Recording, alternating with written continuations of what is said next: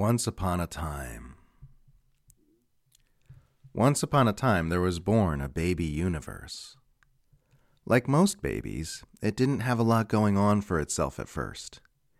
It existed as nothing but a plasmic ocean of energy roaring outward from its point of origin, as simple as could be.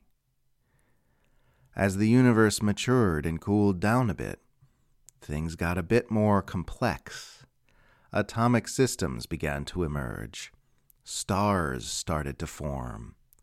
Matter as we know it began to coalesce. The emergence of stars allowed for the birth of heavier elements, which in turn allowed for the birth of planets. But while there was matter and light, the universe was still dark in a sense because, like a newborn baby, it lacked self-awareness. There did not yet exist any perception in it. That all changed as the universe continued cooling and complexifying.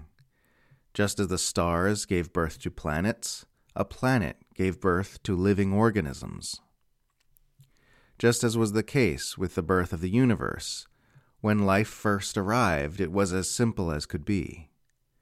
It remained in that state of radical simplicity for a very long time, like a kind of incubation period, before hatching and exploding into organisms of greater and greater complexity.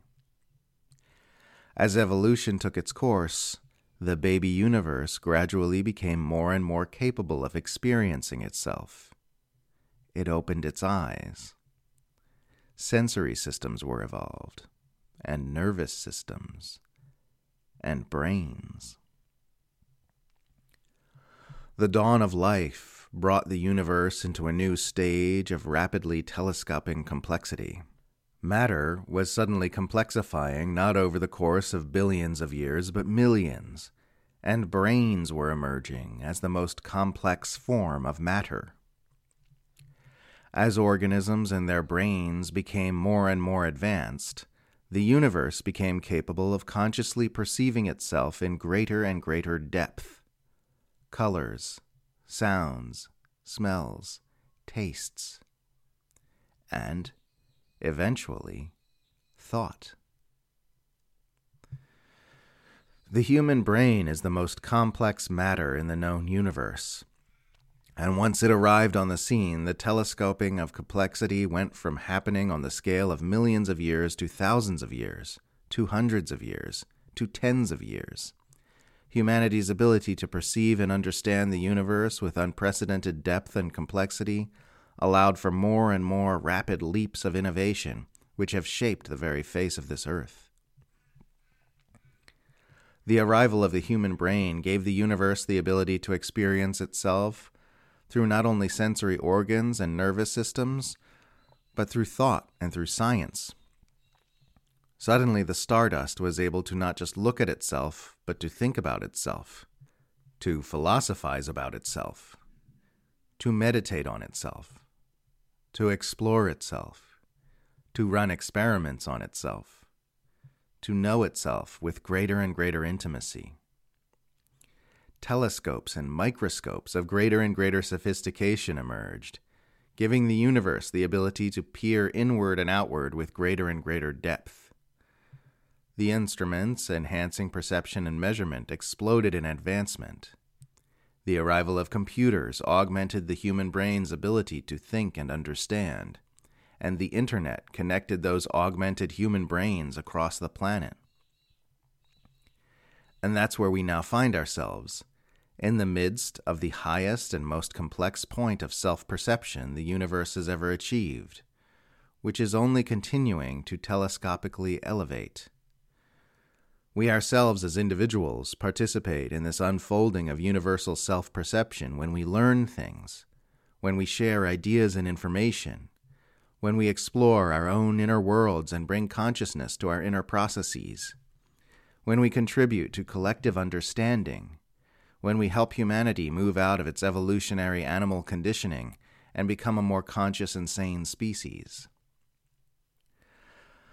The story of the universe is a story of expanding perception, the story of beingness getting better and better at perceiving itself. We collaborate with that unfolding when we expand our own awareness, both inwardly and outwardly, and when we help the rest of humanity expand its awareness, both inwardly and outwardly. Expanding awareness is what life is about. We can know this is true because expanding awareness, perception, and understanding is the only thing that has ever made things better. It's what has made scientific innovations possible, which have enabled us to live longer and better lives. It's what has made societal changes possible, which have caused us to treat each other more kindly and fairly. It's what causes personal transformations, which allow us to move through life with greater skill and harmony. The more aware the universe becomes on any level and on any scale, the more pleasant human life becomes on that level and at that scale. We are not separate from the stardust of this universe.